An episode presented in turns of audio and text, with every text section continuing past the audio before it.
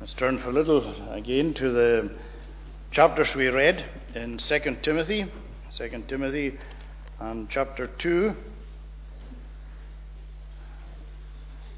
And we find a text in two texts really, or two sections. 2 Timothy 1, verse 5.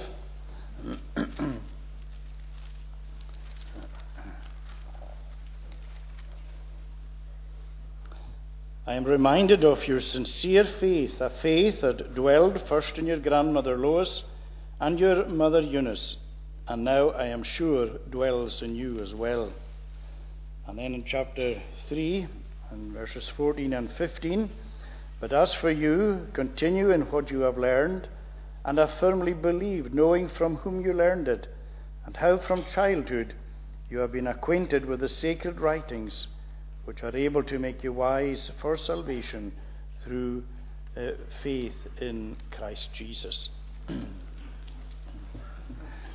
uh, a last letter from somebody is always very, uh, very important uh, because there's some, it's a very, I suppose, quite an emotional letter. It's a letter that you would treasure because this is the last letter that somebody has written before they die.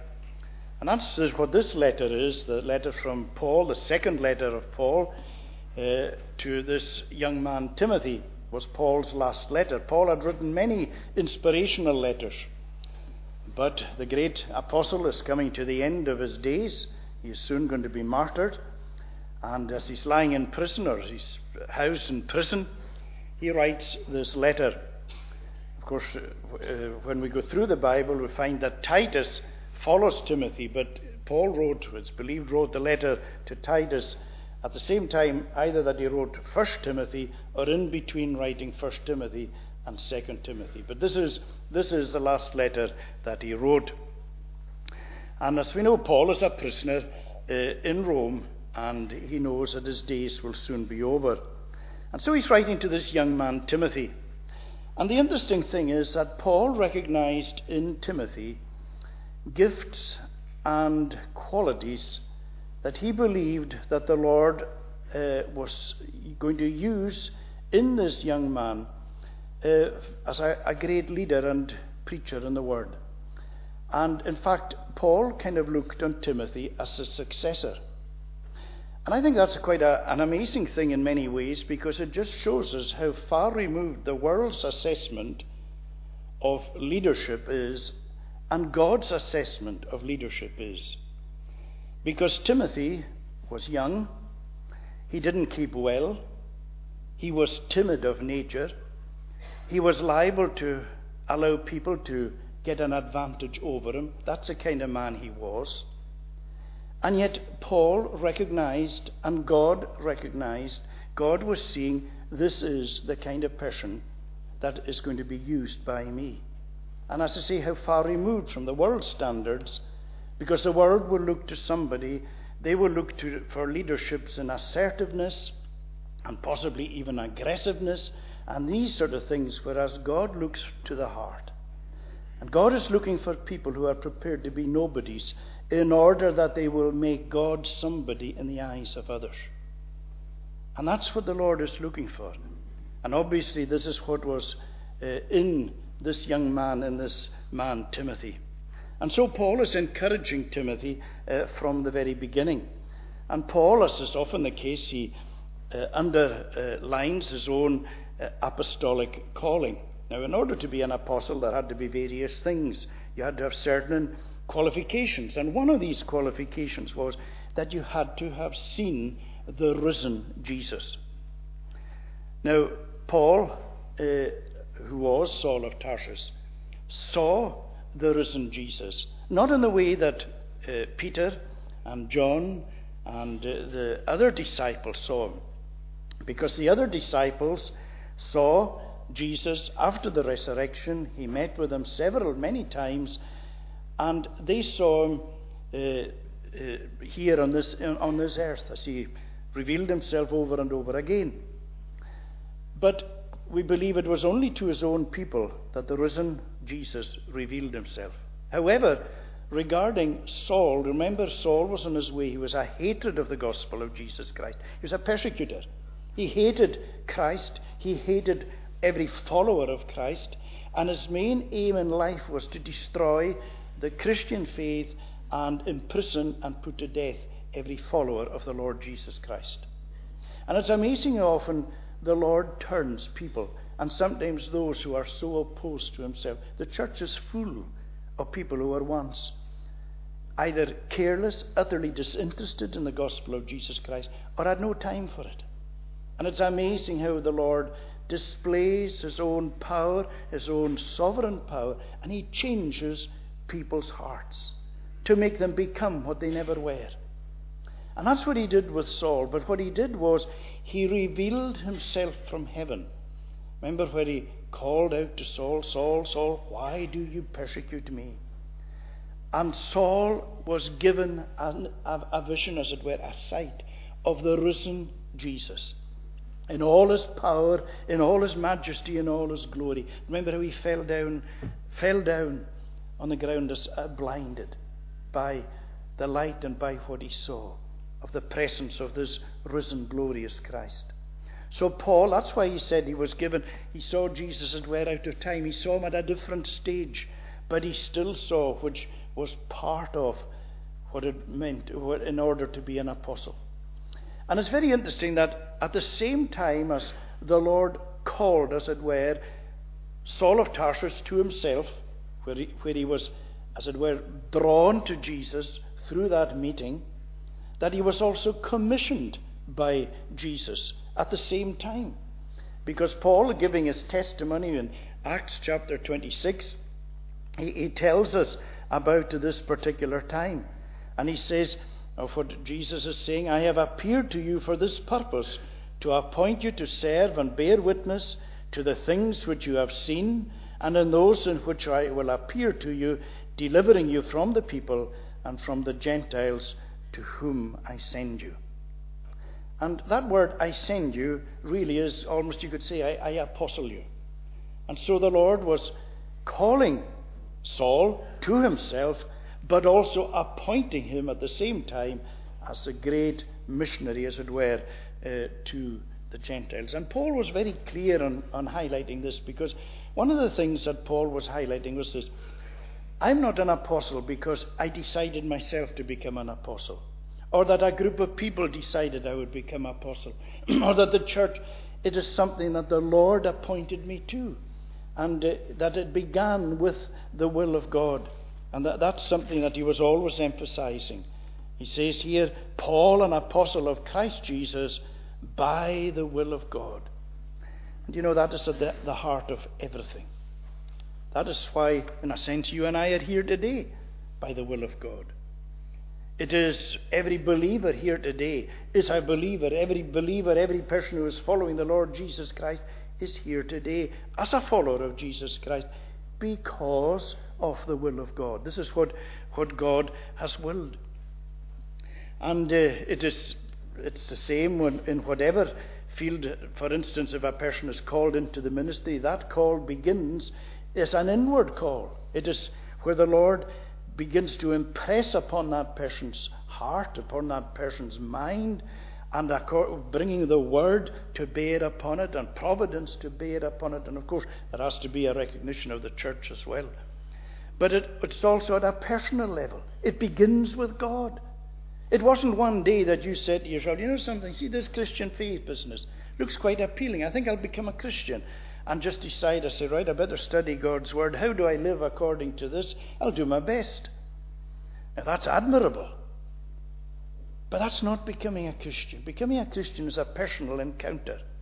It is where, by faith, where the Lord Jesus, through His Holy Spirit, comes into our lives, into our heart, to dwell. Beautiful word in Scripture. Dwell, living forever, coming to stay, to abide. That's what the Lord does. He comes to to live, take up residence within our, within our lives. And it's a powerful thing. It's an amazing thing to think that the residing presence of the Lord, the third person of the, of the Godhead, is abiding within ourselves. Of course, the problem with, with ourselves is that our old person is still here. We don't, we don't, yes, there is a radical transformation, but we're still who we are, with all the tendencies that were initially in rebellion to God, all the tendencies that are towards sin and going against God, so that that's why within the Christian there comes this, there's this collision course begins. And that's why there's this ongoing struggle within the life of the believer. And that's why the apostle said, the good that I, the good that I want to do, I don't do, and the evil that I don't want to do, that's what I do. And that's why, why it hurts the Christian when they go wrong. Anyway, Paul is highlighting here his apostleship and all these things, and recognizing that God, that our salvation is grounded in God's eternal purposes. And then Paul uh, is reminding Timothy that uh, he, he says to him in verse 3 I thank God whom I serve. No, sorry, in verse 2 grace, mercy, and peace from God the Father and Lord Jesus Christ. And the, Paul is often using these words the grace, mercy, and peace. And we've said before, and it's a lovely thought, that grace is for the worthless, mercy is for the helpless, and peace for the restless. And when you think about it, you couldn't have, because so often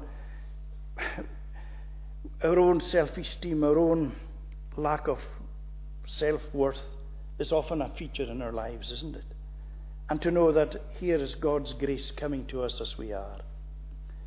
And again, His mercy extends to us in our helplessness when we can't do for ourselves. And we're so aware, Lord, I can't be who, I want, who you want me to be. But God's mercy never ends. He delights in mercy. And the great thing that He has given His church, that's before He, before he went to the cross. The legacy that He left to the church was His peace. He said, My peace I give you. Not as the world gives, give I unto you. And you know, that's something that this world craves above everything, is peace. People want peace. They want that settled peace within their heart, within their life. Well, Jesus gives that. That that's one of the things that happens when you become a Christian. People might say to you, if you were converted, and people would say, What do you have that you didn't have before? You'd be able to tell them one thing that you have I have a peace that I never had before. Now, of course, there are different things that can, can mar and spoil that peace, but there's a settled peace in Jesus. That's, that, that, is, that is wonderful. Well, that's what uh, the apostle is. Uh, praying for. And then he, tells Paul, he reminds Paul, or, reminds, sorry, Timothy or something wonderful. And he said to him, uh, I remember in verse 3, I remember you constantly in my prayers night and day. Isn't that lovely? I would imagine when Timothy would get that letter and he would say, Whoa, that's brilliant. Paul is praying for me every night and every day. Do you know something? It's a wonderful thing to be at the heart of any person's prayer. I remember as a student when I had just started out and preaching in a congregation in this island, and I was very, still nervous all these years later, but I was doubly nervous and so unsure of myself then, of just, of everything just seemed so mountainous ahead of me. And this, I was sitting in the vestry before going in, and this old elder came in. I'd never met him before in my life, and he was speaking to me. And he says, "Ah, well," he says, "I've never met you," but he said, "I'll tell you something. You know what?" He said, "I will pray for you every day and every night as long as I live." And you know, I can't think of anything greater that that man could have said to me than that. It meant everything to know that this person has said he was going to commit for as long as he lived to have me in his prayers day and night. And that, that really was something I've never ever forgotten. Well, here, Timothy would never forget what Paul was saying. And it's a wonderful thing to, to have somebody in your prayers or to have a lot of people. Make sure that you're praying that you're praying for people because God is a prayer hearing and a prayer answering God.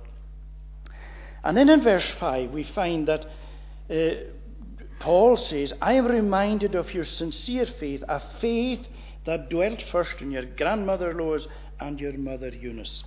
now, of course, it wasn't his granny and it wasn't his mother that passed on uh, saving faith to Timothy. Much and all that they would love to do. And you and I, if we love the Lord Jesus Christ, it's the one thing that we would love that we would be able to do is to pass on the salvation that we have in Jesus. We would love to pass it on to our family. We would love to pass it on to our friends. We would love above all else that today that I would be able to make anybody and everybody that I know and love a Christian. I would love that. But I can't. What Paul is meaning here is that when he talks about this, that yes, his granny had faith in the Lord Jesus Christ, his mother had faith in the Lord Jesus Christ, and they instructed young Timothy in this faith, in the Christian faith, and of course, in time, the Lord blessed that instruction, that teaching, and, Paul, and Timothy also came to embrace the Lord Jesus Christ in the same way as his granny and his mother had done. And that's what, what, what he's talking about here. And how thankful we are for faithful grannies and faithful mothers. Because as you look back over the years and you remember, you remember a Christian influence. You remember a granny or a grandfather or somebody that spoke to you about the Lord and that prayed for you and you knew that they were praying for you. You know, it's a wonderful thing. And maybe your grannies and maybe your mothers have passed on. But you'll never forget the legacy. You'll never forget their words. You'll never forget how they taught you, what they said to you. And even although you may have wandered away, you know, it still lingers, it's still there. something you can't get rid of. It's still there. And thank the Lord that you can't get rid of. Train up a child in the way that he will go or she will go, and when old will not depart from it. Now, as we say, Timothy would have been brought up as an Orthodox Jew, but again he came to embrace God's Word. And we've always got to remember that God's Word is powerful because it tells us here uh, that it is able to make us wise to salvation. And that, that's the most wonderful thing. And we've always got to remember this that whenever we handle God's Word, we're handling something that is living and active. It is powerful. Now, that doesn't mean that every single time we come under it, that God's Word is going to do something radical in our lives, but often and the Lord's people will say this very often as they read God's word in the morning or at night. And they'll say, you know, whoa, that, that really went into my heart. God gave, gave something that you were able to lay hold upon. You have the faith to lay hold upon it. And so God nourishes us, challenges us, rebukes us, directs us, exhorts us, pushes us on, encouraging us in the way through His Word. It's the most wonderful thing. But it's able to change people's lives. And it does change people's lives. And at the end of the day, it's the only thing that will change people's lives. It is the living Word. And so that's what Paul is saying. This Word is able to make you wise unto salvation. And we've got to remember that this, this Bible is spirit breathed. It's God's God breathed. It's not like any other book in the world. Every part of it. It's not, you know, some people will say, and it's a fearful thing that they say, that the Bible contains the Word of God. No, the Bible is the Word of God. There's a huge difference between saying it contains it, because when you say it contains it, it simply means that some of it is the Word of God, but not all of it. But every part of God's Word, every part of the Bible is God's Word whether it's the history or the poetry or the letters or the gospels or the prophecies, whatever. It's God's word, it's spirit breathed. And it's a complete book. You know, we talk sometimes about crimes against humanity. And it's one of the, the blights of this world where people have, have committed crimes against humanity, fearful people. But you know, and I would put into the category of a crime against humanity, is where leaders of countries ban the Bible. That is a crime against humanity. They are depriving them of the most important book for their life. The book that is able to make them wise unto salvation, to make them right with God. And to it, it, that is a crime against humanity. And let us pray that in these nations, these countries that are seeking to ban the Holy Word, that the Lord will overturn or bring that ban to an end so that people will always have the freedom and the liberty to, to know and to enjoy God's Word. Everything we need to know for salvation is here. And the wonderful thing is that nothing need be added to. Indeed, go further than to say nothing must be added to it. This is a complete revelation. And if you meet somebody who says, you know, I've got a new revelation, something else, I've got something uh, extra that God has given that should be in the Bible. Well, no. God has given us everything. This is a complete book. Everything we need to know about Himself and everything we need to know about our duties in life towards Him and towards our neighbours and toward our, uh, the communities that we live in and regarding ourselves. And so Paul is here and he's saying uh, how, how, wonderful it was to have been taught by Lois, uh, his granny, and his mother Eunice, and that he had been taught uh, from the time that he was young and how from childhood you have been acquainted with the sacred writings. So his granny and his mother would have taught him from the word. What would they have taught him? Well, they would have taught him the very same things as we would want to try and teach our children. First of all, they would want to teach about knowing God's Word. That's the start. And that means that we, we have a duty to our children to teach them the Bible so that they will come to know. There are wonderful Bible stories. The stories in the Bible are so many wonderful stories. Tell them these stories when they're young, when they're too young to read. You read to them, read the stories to them. And so that they will come to know. Read, read the great stories, read the story, the life of Jesus. Tell them these things. Because in order, before we can believe, we have to know. That's what the Bible says. How can they believe in him of whom they have not heard? So before we come to believing, we have to know. We have to know the person in whom we believe. So it's important that we teach them the knowledge. And then we teach them the importance of, of believing. Now, of course, I know that, that saving faith ultimately is the gift of God, and it's to Him that we look and we put, ask the Lord, Lord, come into my heart. And, but before we can surrender our will to the Lord, as we said, we need to know the Lord who we are going to surrender our will to. And so you have to teach them to believe, to trust the importance of trusting your life, your all upon Jesus. Because you know, you, in life we have to trust somebody. Sometimes we don't analyze it or think it, but today everybody's trusting somebody. Might be yourself, you might be the only. Your, your, your life is lived in such a way that you don't trust anybody but yourself. And you make all the decisions in life based upon what you know. Your whole life is governed and directed about who you are, and that's it. But we have to go further than that. And we have to see that our life must be given over. Where we, where we say, Lord, I surrender my will, my way, my life to you. I want you to be king, to be Lord of my life, so that you will direct me and lead me through your word. So we have to teach our children that this is, this is what we have to do. This is important. This is what, again, it's personal, but this is the direction that they have to come to. And then, on top of that, we have to teach the children to love God's word. That this word is, that this Bible is precious. It's not like any other book. And when I say that, it's important that the children will love God's Word. They have to see that you love it first. No point in telling children, this is what you do when you do something else. And if they see that God's Word doesn't really mean anything to you, but you're telling them, oh, you've got to love God's Word, they'll say, ah, I, don't under, I don't get this.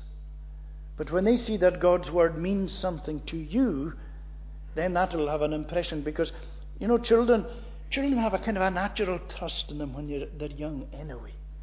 And so it's important that that, that whole area of, uh, of is, is developed in their lives. and then teach them to obey God's word.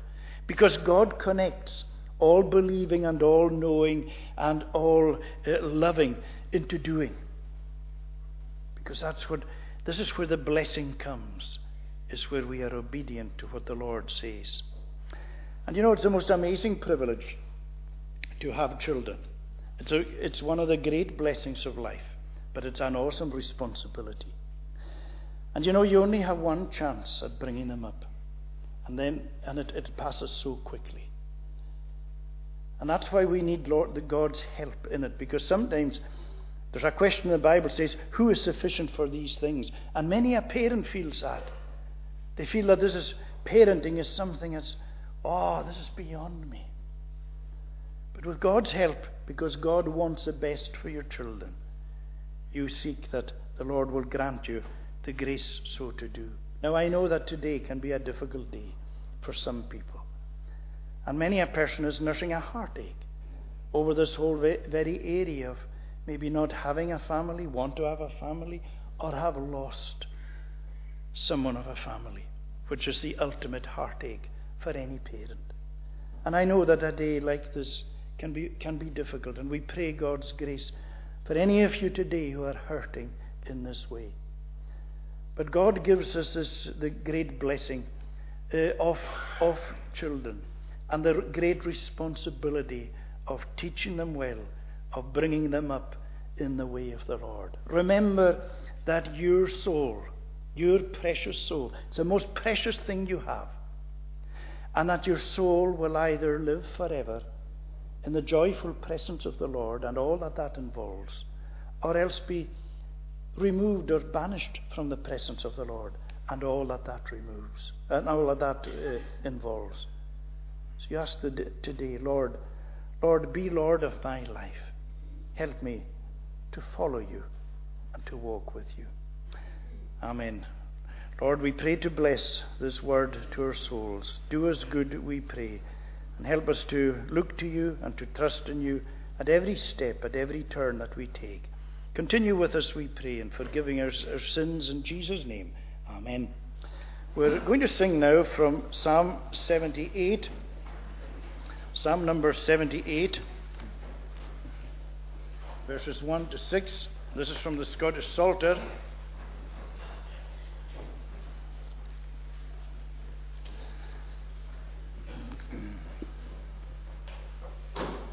Psalm 78, verses 1 to 6. And the tune is Belmont. Attend my people to my law, thereto give thou an ear. The words that from my mouth proceed, attentively do hear. My mouth shall speak a parable and sayings dark of old, the same which we have heard and known, and us our fathers told. We also uh, will them not conceal from their posterity, them to the generation to come declare will we the praises of the Lord our God and his almighty strength, the wondrous works that he hath done we will show forth at length. We'll sing to verse 6, uh, six stanzas to the tune Belmont. Attend my people to my law.